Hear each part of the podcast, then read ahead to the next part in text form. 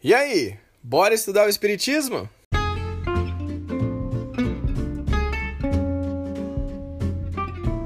Olá, eu sou Júlio Sena e esse podcast foi feito para quem? Para quem? Para quem? Para você, é claro. Para você que quer conhecer e estudar mais as obras da doutrina espírita. O quarto capítulo do livro Leon Denis fala aos jovens, do autor Adeilson Sales, se chama A Luz Juvenil. Quais são as preocupações que a gente deve ter ao realizar um intercâmbio? E como a gente espera voltar dessa experiência? Agora, se eu te disser que você já está vivendo um intercâmbio, esse capítulo vai falar sobre a nossa estadia neste planetinha redondo e azul e as buscas que temos na vida, sabendo que a gente não é daqui. Então, se você acabou de chegar, seja muito bem-vindo, muito bem-vinda. Eu te sugiro que você ouça os primeiros episódios, você já faça parte dessa comunidade de estudiosos lá desde o comecinho. Se você já está acompanhando os estudos, então pega seu livro, aumenta o som e vem comigo no estudo de Leon Denis Fala aos Jovens, de Adeilson Sales.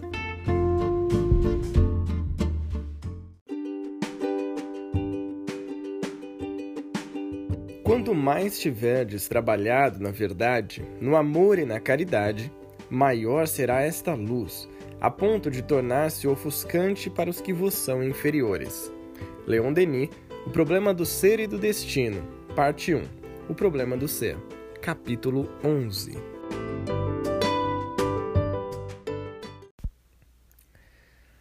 Esse capítulo, então, A Luz Juvenil, já começa com uma frase daquelas, né?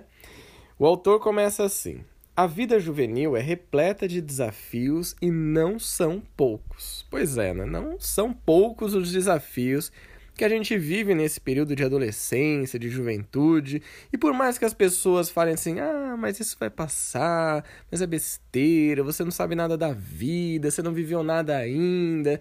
Quando a gente está nessa fase, é óbvio, a gente tem uma experiência muito diferente. Por isso que eu acho que esse livro ele traz reflexões tão importantes para quem está vivenciando a juventude.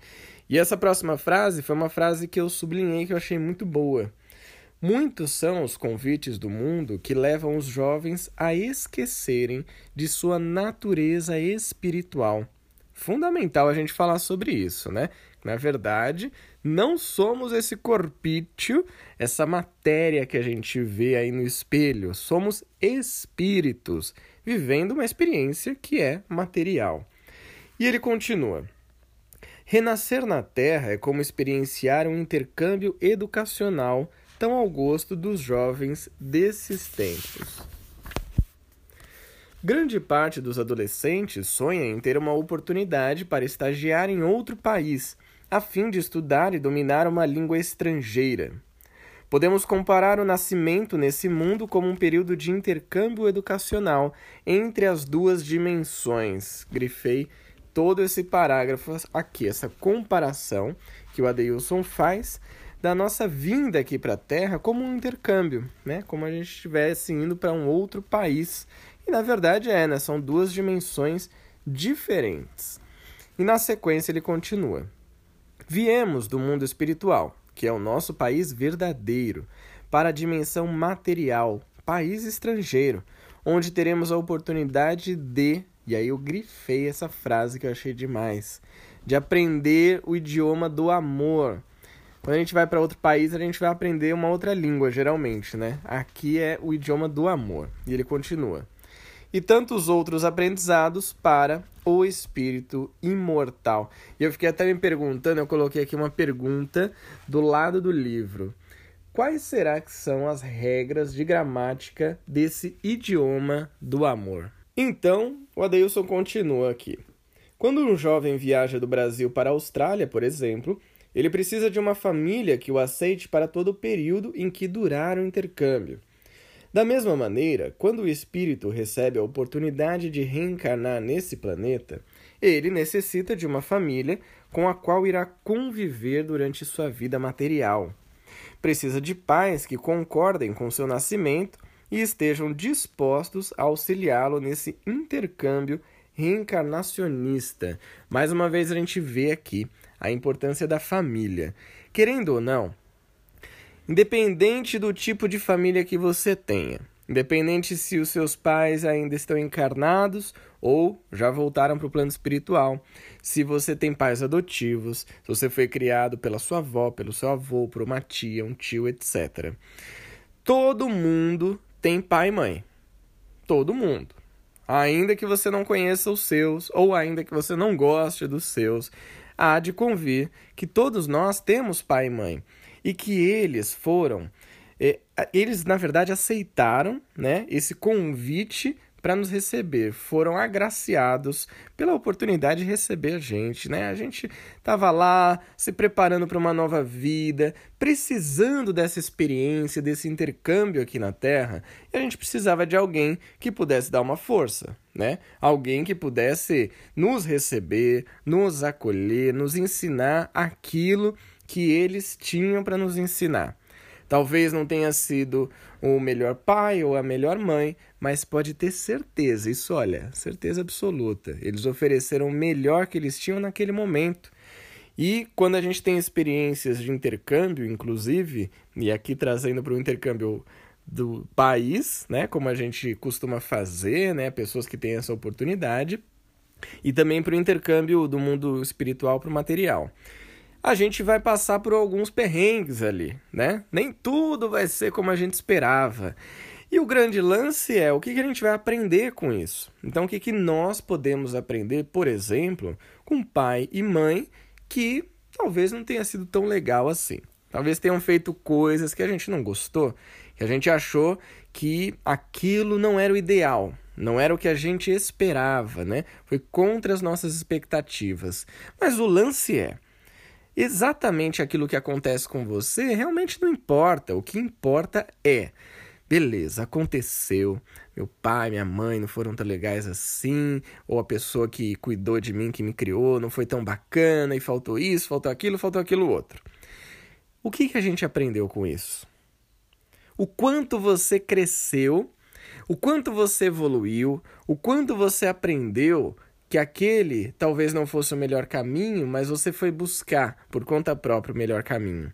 Então é isso que a gente traz dos intercâmbios que a gente faz na vida, inclusive da vida espiritual para material, como o Adeilson traz nesse capítulo. O que eu aprendi com essa situação? E aí ele continua assim: Estagiar em um país diferente de onde se nasceu garante o aprendizado de uma língua estrangeira, além do aprendizado sociocultural que enriquece o conhecimento do estudante. E eu coloquei aqui do lado, né, eu risquei aqui esse parágrafo, né, fiz uma setinha e anotei assim, uma pergunta, né, para a gente pensar e refletir. O que nós levamos do intercâmbio na Terra? Que a gente vem para cá e é um intercâmbio que, segundo aí as expectativas de vida, dependendo do país onde você esteja ouvindo esse podcast, podem chegar a quase 90 anos de idade. Gente, é muito tempo, né? Eu que recentemente cheguei aos 30, eu estaria um terço da minha vida. Ou seja, tem muita coisa para fazer, né? Acho que eu vou gravar muito podcast de estudo de livro até os meus 90 anos. Porque a gente está aqui vivendo várias experiências, várias delas, mas o que, que a gente vai levar desse intercâmbio? Você já parou para pensar nisso?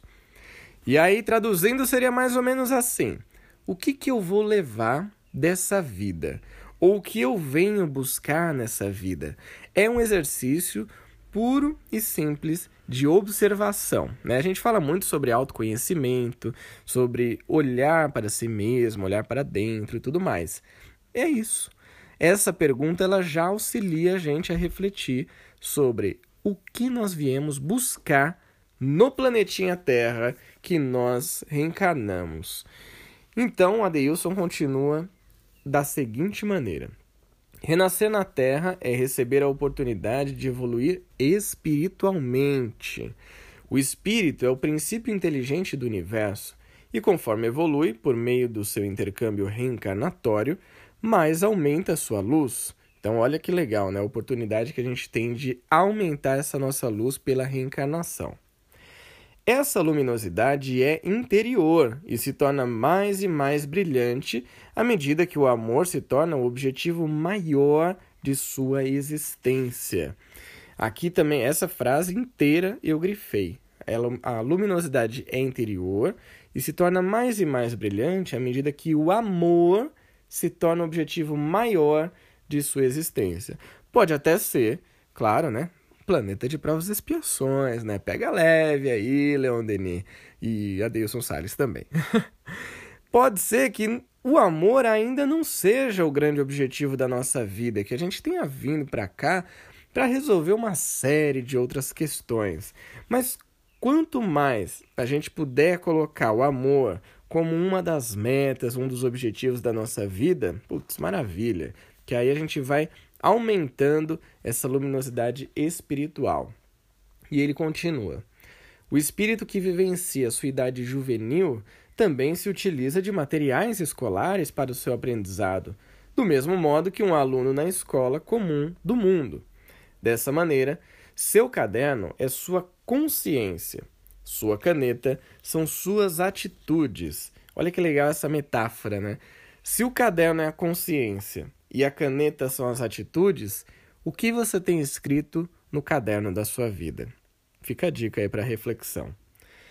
E caso tenha realizado escolhas erradas nas provas da vida, o espírito pode se utilizar da borracha do perdão para refazer os seus caminhos. Então ele complementa a metáfora trazendo a borracha do perdão. Essa aí também às vezes é complicada de usar e deixa muito farelo em cima da folha, né?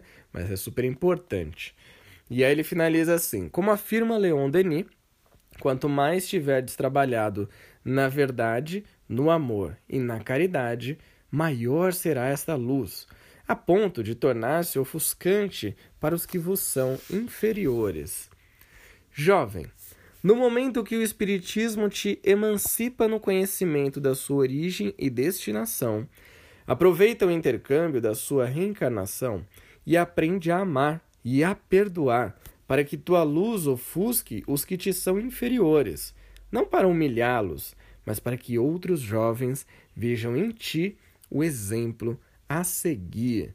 Eu gostei muito de um trecho desse parágrafo quando o Adeilson fala o seguinte neste momento que o Espiritismo te emancipa no conhecimento da sua origem e destinação. E o que ele quis dizer com isso, né?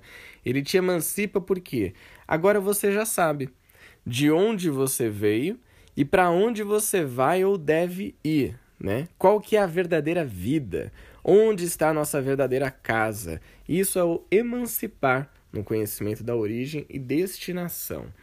E eu coloquei aqui que, mas aí foi uma, um adendo meu, escrevi com lápis aqui no meu livro. Ao final desse intercâmbio, o jovem retorna para o seu lar de origem, a casa dos pais. Isso falando do nosso intercâmbio, que eu saio de um país e vou para o outro, né? Então fui lá para a Austrália, por exemplo, e aí eu volto para o Brasil, estou aqui de volta, vou para a casa dos pais. O que, que seria essa volta para casa? Nessa metáfora que o Adeilson usa durante esse capítulo, seria a morte física. Né? Então, a gente passa todo o intercâmbio aqui, e aí quando a gente vai desencarnar, quando a gente morre, né? falando a palavra mais comum que a gente usa, é como se a gente estivesse voltando para casa, né? voltamos para o lar dos nossos pais, que é a volta ao mundo espiritual. E aí a pergunta que eu coloquei também aqui para reflexão é o que será que eu estou levando na minha mala quando eu faço essa viagem de volta? Quais são as experiências? Quais foram os aprendizados? Quem, quem foram os amigos que eu fiz durante essa jornada? E também quais memórias ficaram registradas em mim depois que eu fiz essa viagem. Então, esse capítulo é muito bacana, adorei essa metáfora da viagem, do intercâmbio, depois que ele fala da mente, né, do comportamento, do perdão, do, enfim, de tudo isso. Muito bacana para a gente refletir sobre essa grande e maravilhosa oportunidade de ser intercambista no planeta Terra.